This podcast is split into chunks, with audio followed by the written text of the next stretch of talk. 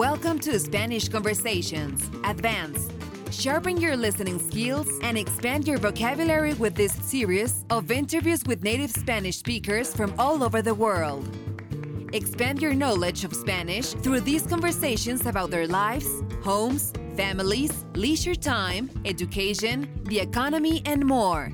And now, here's your host, Janina. Welcome to Spanish Conversations Advanced. In this episode, you're going to meet Alex from Peru. Alex is a super smart student and teacher of languages. He speaks his native Spanish, he speaks French, and he's going to talk in the episode about his next language learning project.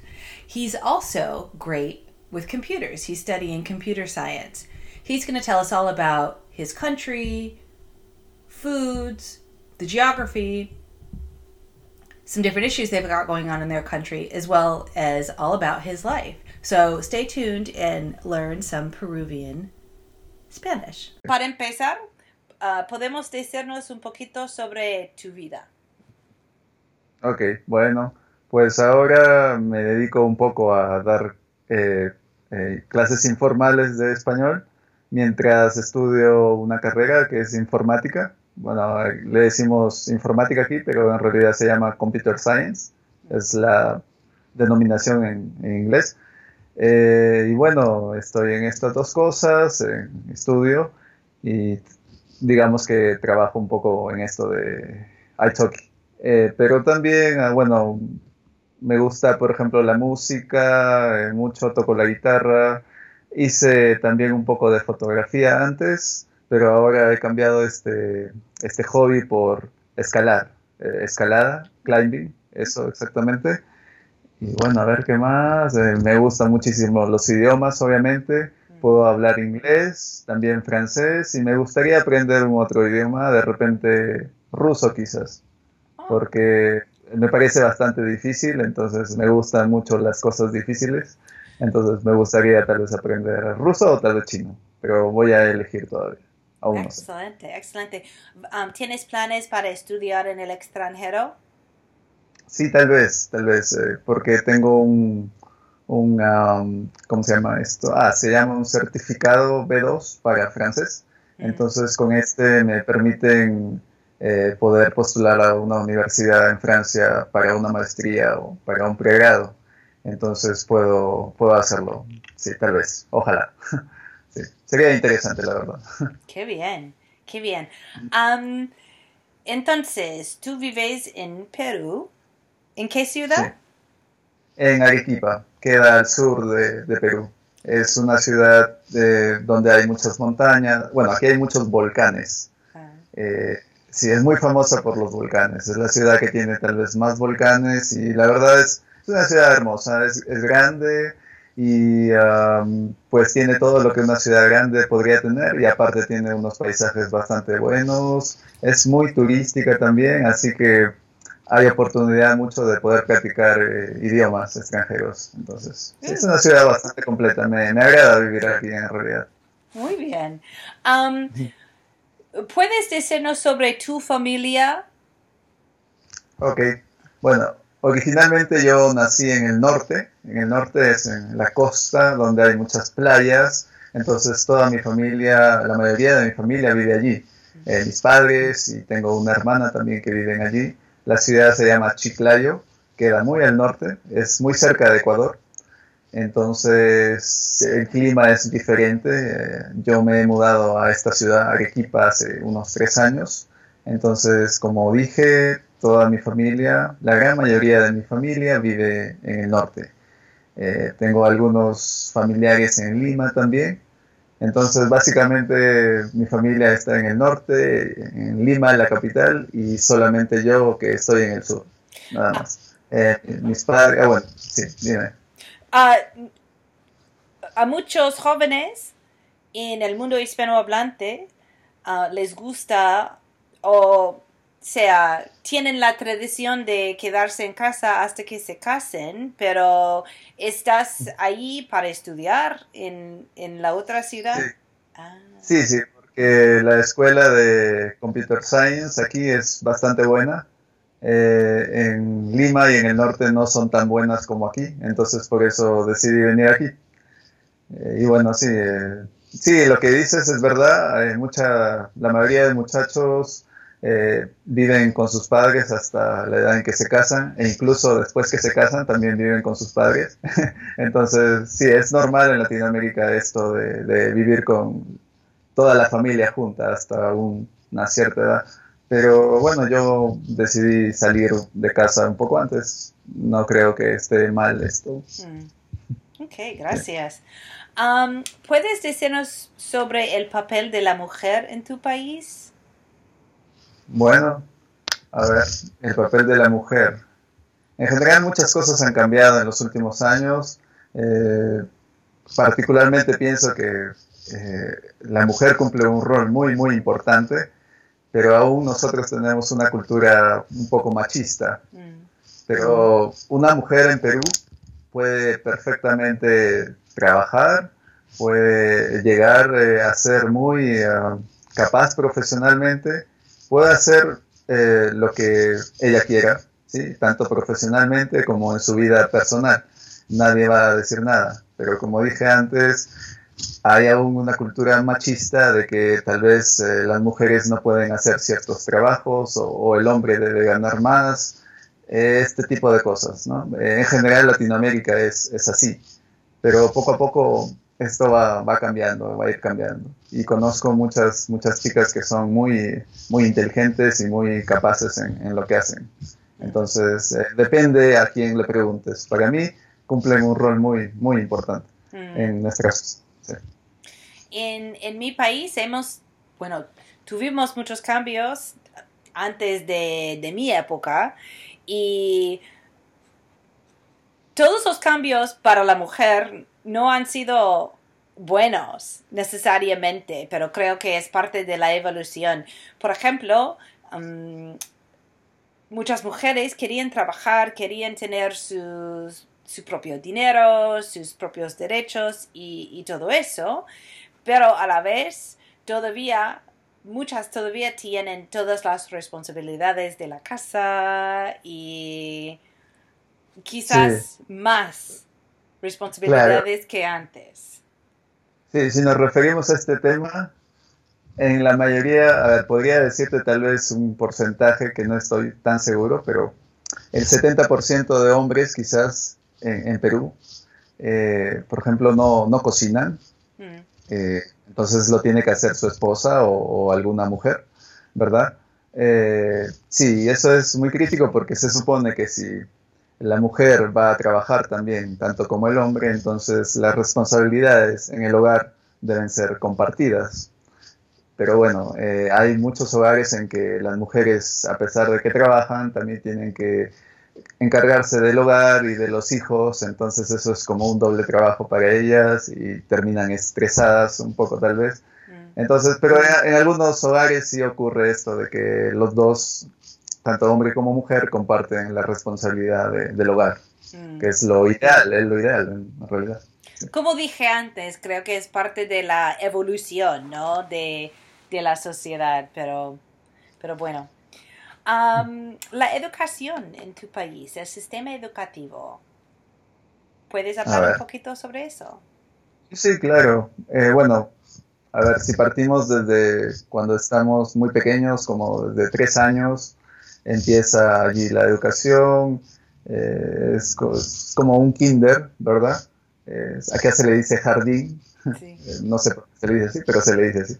Entonces, ah, bueno, básicamente es para, ah, ah, bueno, pues desarrollar algunas habilidades motrices en el, niño, eh, fomentar la creatividad, ¿verdad? Eh, estimulación, básicamente, de 3, 4, 5 años.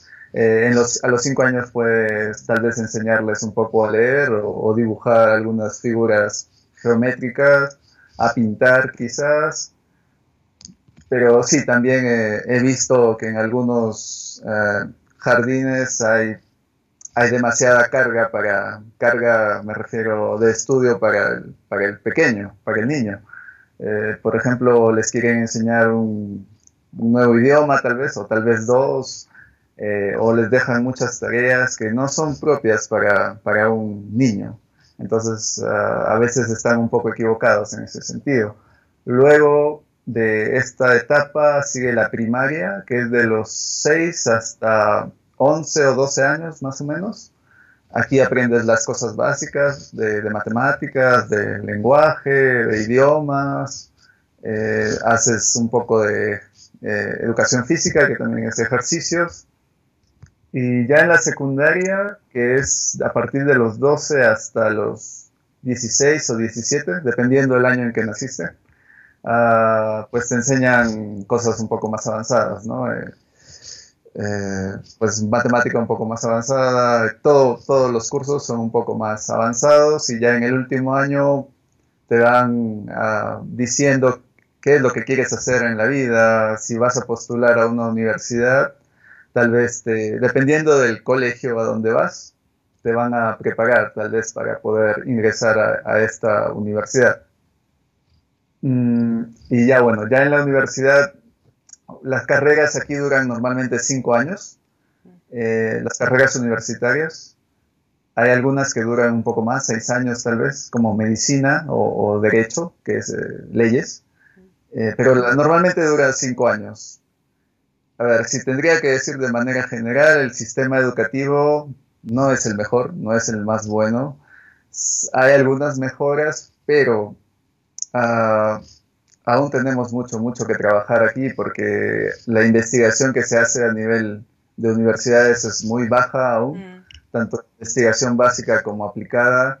Eh, la forma de enseñar tampoco es la mejor porque pues es tal vez ah, viene el profesor eh, que ha leído un libro y te explica sobre ese libro, pero yo también puedo leer el libro, entonces no hay una Mm, tal vez no es la mejor forma de enseñar, entonces quizás, quizás mejoraré en el futuro, no lo sé, pero, pero ahora no es tan bueno. Mm. Eh, por tanto, la gente, los profesionales que salen, piensan de una manera muy diferente. No, no es la mejor forma, digamos, de educar a, a un país, pienso. pero bueno, depende de cada uno al final. Mm. Ok, gracias la vivienda. ¿Cómo son las casas? ¿Cómo son las ciudades? ¿Cómo vive la gente en sus casas, en tu país? Sí, eso es una pregunta muy difícil porque es muy, muy, muy variado. Cambia, depende si vives en el campo en la ciudad y en qué parte de la ciudad vives también.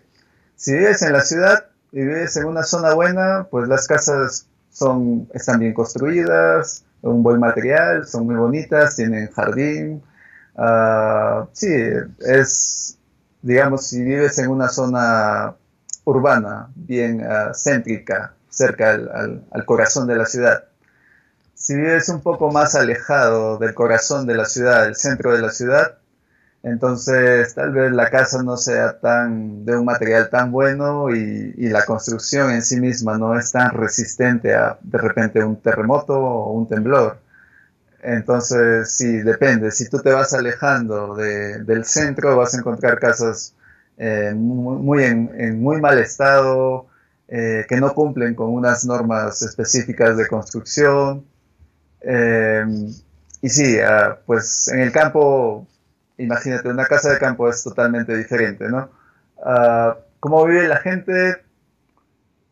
Dependiendo también. Si vives en la capital, es muy... Ah, todo es muy apurado, muy estresado, la gente no tiene tiempo para nada, eh, pasas horas y horas en el bus porque el transporte es, caótico, es, la verdad es muy malo aquí, pierdes mucho tiempo en, el bus si es que vives en, la capital. Si vives en una ciudad como por ejemplo donde, la, donde yo vivo, la verdad es una ciudad grande, pero el, transporte público no es tan, tan malo, entonces no pierdes tanto tiempo en un bus. Ah, la gente básicamente tiene un horario de trabajo como en todo el mundo, pienso, de 9 hasta las 5 de la tarde. Eh, después cada uno se divierte de una manera diferente, algunos hagan deporte, otros irán a un bar a, tomar algo, mm. otros van con su familia. Sí, bueno, en general es eso y tal vez el fin de semana algunos vayan al campo porque tenemos zonas muy cerca aquí en la ciudad tenemos zonas cerca al campo donde tú puedes ir y puedes, digamos, relajarte o ver un poco de naturaleza. Eso, básicamente. Ah, y, los volcanes también. Los volcanes es, es la verdad algo que se tiene que hacer si es que vives aquí. Es, es eh, escalar un volcán es algo que... ¿Escalar un, un, volcán? ¿Es posible? Sí, es ¿No es peligroso? No, no, eh, pero tienes que ir con un guía turístico, ah. porque ellos conocen el camino y la mejor forma de llegar. Si vas solo es posible que mueras. Entonces no... Mala idea. Sí, es. Ok. la geografía, has hablado un poquito sobre la geografía de, tu país, pero ¿puedes decirnos un poquito más sobre Más específico, claro, sí. Básicamente Perú se divide en tres regiones, que es costa, sierra y selva. La costa es donde eh, pues estamos cerca del Océano Pacífico, entonces la costa viene algo de esta forma y hay playas muy bonitas, eh, sobre todo en la zona cerca de Ecuador, que es donde yo solía vivir. Ah, y pues por ende la comida eh, que se obtiene del mar también es muy buena. La comida en el norte es muy, muy buena. Eh, en general, en toda la costa es buena. Ah, bueno, luego, luego de esto tenemos la sierra, eh, que es Andes, son los Andes, como ustedes lo conocen. muchas montañas, volcanes, paisajes hermosos. el clima también es diferente porque pues en la costa normalmente es un clima de, de playa, es un clima caluroso, eh, en cambio, en la sierra el clima es ah, frío normalmente, pero con un sol muy fuerte. Es decir, hay sol, pero se siente mucho frío. Mm. Te dejo entender. Es decir, a las 8 de la mañana hasta las 5 de la tarde hay un sol. Allí eh, fuerte la temperatura es controlada, no hace ni tanto frío ni tanto calor pero a partir de las 5 el sol se esconde y, empieza a hacer frío. Entonces tienes que tener siempre una casaca o, a veces llueve, entonces es muy impredecible. No sabes qué es lo que va a pasar. Eh, bueno, esto es la, sierra, es la parte donde yo estoy viviendo. Eh, la selva, que es jungle, la selva, eh, pues es un clima tropical. Llueve mucho, casi todos los días, pero también el sol es, es, muy fuerte y cuando no llueve obviamente hace mucho calor. Es un clima tropical en general y me gusta, me gusta esa, esa parte del país. La gente allí es muy, es muy feliz, eh, tal vez por, por el, porque está rodeada de naturaleza todo el tiempo. Entonces es, es una zona muy bonita también. Eh, en general la geografía, nuestra geografía, pues es complicada porque eh, si, bueno, si vienen a Perú alguna vez, se van a dar cuenta que para llegar de una ciudad a otra hay que recorrer muchas horas en bus, mm. porque las carreteras no son buenas, pero también no son buenas porque la geografía también es muy complicada. Entonces es muy complicado hacer carreteras súper buenas. ¿Me entiendes? Entonces, bueno, sí. Ah, pero en general, eh, gracias a la geografía tenemos eh, ecosistemas eh, tanto, bueno, me refiero a fauna y flora muy, muy cambiante, muy variada, y los climas también es muy variado. Si tú me preguntas, voy a ir a Perú, ¿qué ropa debo llevar? Yo te digo, trae todo, porque no sabes si va a ser frío o calor, si va a llover, si va a nevar o, no. Bueno, sí. Interesante. Qué interesante. Um, los días festivos y las celebraciones en Perú. Bueno, pues tenemos muchos días festivos, sobre todo religiosos, pero también ah, celebramos obviamente nuestro Día de Independencia, eh, el Día de la Bandera igualmente, celebramos como todo el mundo eh, celebra Navidad, eh, Año Nuevo, el Día de los Santos y como dije antes, muchas, muchas fiestas religiosas. Por ejemplo, bueno, la Semana Santa, ¿eso conoces? Hay una Sí. es a final, a final de este mes, ¿sí? Son cuatro días más o menos. Entonces es, es feriado, la gente no trabaja, las empresas cierran y todos se van de vacaciones. Eh, bueno, pues aquí hay una particularidad tal vez y en cada país de Latinoamérica supongo que ocurre lo mismo de que tenemos fiestas por cada ciudad importante o por cada región. Entonces, eh, tal vez aquí en Arequipa es feriado un día, pero en Lima no porque no es su fiesta, es nuestra fiesta. Y así, en cada ciudad tú puedes encontrar una fiesta una vez por mes, tal vez. Entonces sí tenemos muchas fiestas y sobre todo religiosas, ¿no? Sí, eso exactamente. ¿Y cómo se celebran? Pues ah, la gente baila mucho, toma mucho, básicamente eso. Eh, si es religioso, pues empiezan a hacer como unas escenas, hay trajes típicos, la gente baila también. Eh, eh, bailes tradicionales de cada región posiblemente y comida tradicional, obviamente, también. Ok. Um, la comida, la gastronomía, ¿puedes hablar un poquito sobre eso? ¿Qué, toma la gente? ¿Qué, ¿Cómo? ¿Qué toma la gente en, en esas celebraciones? Ah, bueno, pues eh, muchísimas cosas. Depende de la región igualmente, porque en cada región tenemos platos específicos que son propios de la región. Por ejemplo, eh, en Arequipa, aquí en esta ciudad, tenemos lo que se llama, algo que se llama rocoto relleno, que es muy picante, es como un pepper, ¿sí? Es muy parecido. Eh, pues abren este rocoto y dentro puedes poner muchas cosas, puedes poner queso, carne, relleno de lo que tú quieras. Y eso es un rocoto relleno, es un plato, un plato muy, muy típico de aquí. Eh, básicamente nuestros platos se basan en, carne, pero también en ponerle muchos condimentos, especias. Eh, y yo, yo te diría que para mí la comida de Perú es, es la mejor de Latinoamérica, sino también del mundo, quizás. Es, la verdad, a mí me encanta porque tenemos muy, mucha, mucha comida y muy variada también. Ya que tenemos costa, sierra y selva, los climas son diferentes, entonces la comida también. Porque en el norte tú puedes probar el mejor pescado. Entonces tenemos nuestro plato nacional, se llama ceviche. Mm. Y este, este plato nacional se hace en base a pescado y a comida del mar. Entonces, si tú vives en una zona cerca al mar, evidentemente el plato va a salir muy bueno pero si vives en una zona alejada del mar, como es mi caso, eh, tal vez el ceviche te va a parecer un poco, pues un poco menos sabroso que el que pruebas en el norte. ¿Sí? Sí. Eh, básicamente. Eh, bueno, nos, pasaríamos hablando muchísimo de la gastronomía, pero la verdad es muy, muy variada. Pero a ver, te podría decir algunas cosas más. hay algo que se llama lomo saltado, es un plato muy tradicional también, eh, lo puedes comer en cualquier lugar del Perú.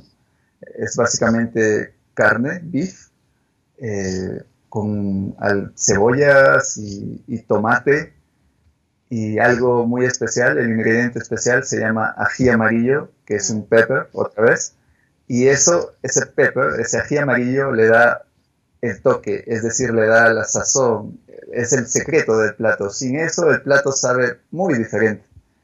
Y, posiblemente si tú estás en el extranjero no vas a conseguir ese, ese ingrediente.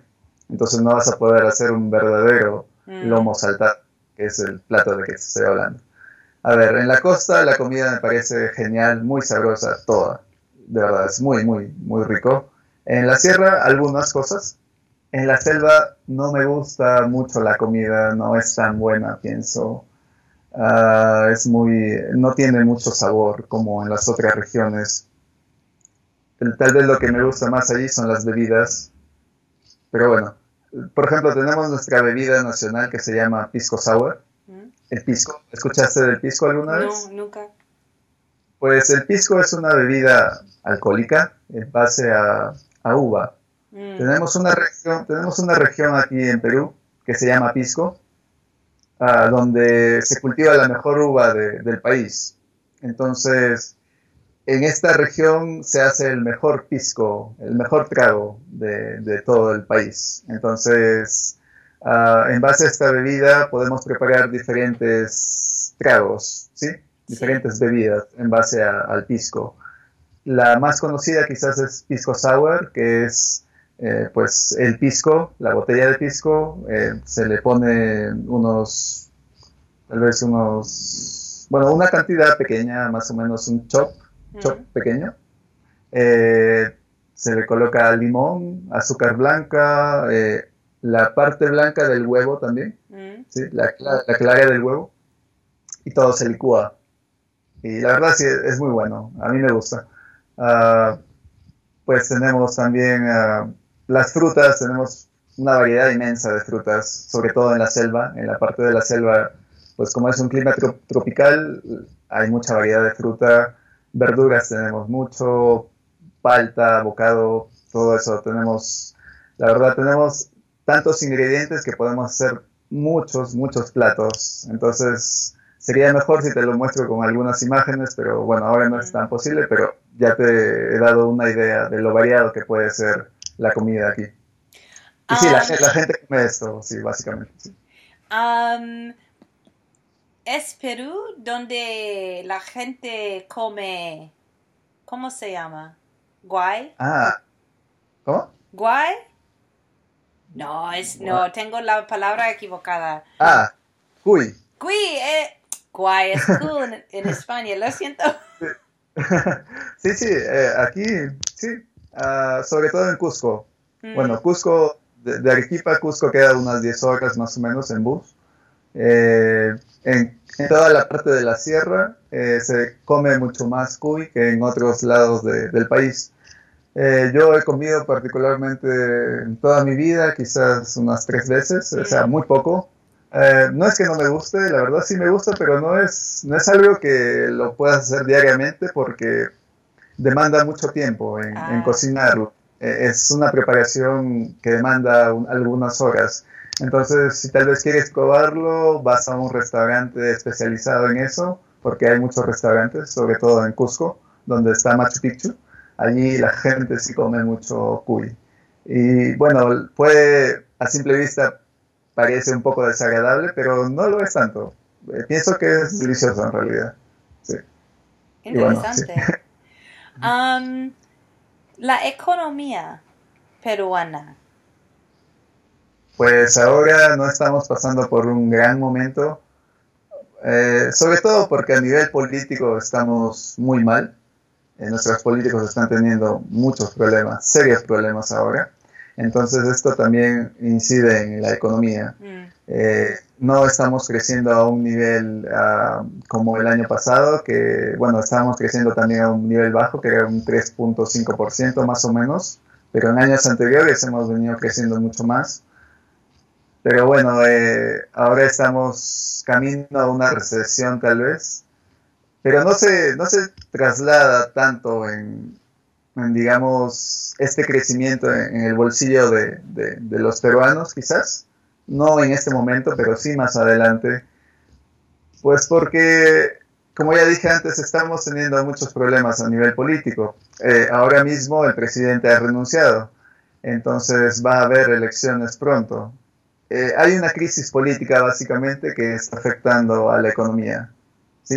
Uh, algunos sectores, pues como sabes, cuando una economía, cuando hay crisis política, algunas personas empiezan a tener uh, nervios, eh, se ponen nerviosas y no quieren gastar tanto, otras que pensaban invertir en un negocio ya no van a invertir. Entonces eso hace que de repente, eh, en general, eh, nos vamos hacia atrás un poco. Sí. Okay. ¿Hay, ¿Hay otros problemas sociales en Perú? Sí, muchos, muchos. bueno. Pero eh, algunos, algunos que son específicos. A ver, bueno, a ver si lo debo enumerar. Eh, sobre todo, pues hay... Sí, en todo, en, todo, en todo el grupo social creo que podríamos enumerar un problema. Por ejemplo, en el caso de jóvenes, eh, el Congreso aprobó una ley muy mala mm. eh, donde obligaba a, jóvenes que estudiaban en un instituto. Eh, bueno, acá hay institutos y universidades. Los institutos solo estudias tres años y es una carrera técnica. Entonces, el Congreso aprobó una ley que obligaba a estos jóvenes a trabajar una cantidad de horas, como 500 horas, pero de manera gratuita. Mm. Entonces, eh, todos estos jóvenes han salido a protestar y pues aún la ley está, no se ha derogado, no se ha eliminado. Pero bueno, es un problema también porque las protestas no son por, pues es por, porque hay un problema, se protesta porque existe un problema, entonces aún este problema existe, la gente está protestando. Por otro lado, también eh, tenemos quizás la gente, los productores de papas. Mm. Aquí en Perú hay mucho, mucha, mucha variedad de papas. La gente, hay muchos agricultores también. Entonces ellos, este sector se está quejando, por ejemplo, de los precios. Eh, sus precios eh, no son competitivos como pues los precios que vienen de, Francia o de Bélgica, porque por alguna razón que es ilógica, importamos papa de otros países, pero papa procesada. Tenemos mucha papa y importamos papa procesada de Francia y Holanda y de Bélgica entonces, esos precios de esta papa procesada eh, no puede competir con el precio que tiene el agricultor aquí. Entonces, también tenemos ese problema con, con el sector de, los agricultores. Y también tenemos problemas, obviamente, con las mujeres, porque ellas reclaman sus derecho, derechos que tienen que tener, obviamente, eh, pero pues eh, aún no, no sienten que hay un trato igual Mm. tanto a, nivel de, políticas de gobierno como a nivel de, del ciudadano normal, es decir, de cómo es que un hombre cualquiera puede ver a una mujer en, Perú. Entonces, también a veces tenemos este tipo de conflictos, protestas, y en general, y si tengo que decirlo, en los últimos meses hemos salido a protestar porque tenemos muchos casos de corrupción en el gobierno y en los partidos políticos en general. Entonces hemos salido a protestar mucho todas las personas, en realidad desde jóvenes hasta eh, padres con sus niños, hasta ancianos, todo el mundo ha salido a protestar porque hay demasiada corrupción en el gobierno y en los partidos políticos hoy. Entonces conflictos sociales sí hay. Y bueno, último, bueno, ya no tan, bueno, sí, en realidad sí hay aún muchos conflictos con la minería. Acá mm. tenemos muchas minas, entonces muchas empresas mineras y sobre todo pues las comunidades que están cerca a las empresas mineras son las que sufren y son las que protestan. Pero el gobierno no le interesa esto y siempre apoya a la empresa minera y pues a veces hay muertos también en estas protestas. Mm. Sí, básicamente. Ok. Um, Alex, ha sido un placer. He aprendido muchísimo sobre Perú que no sabía antes. Gracias a ti. Um, y... For more resources for learning and teaching languages and for more information about the accompanying course materials, visit reallifelanguage.com slash reallifelanguageblog. If you enjoyed this podcast, please be sure to leave a rating and review on iTunes.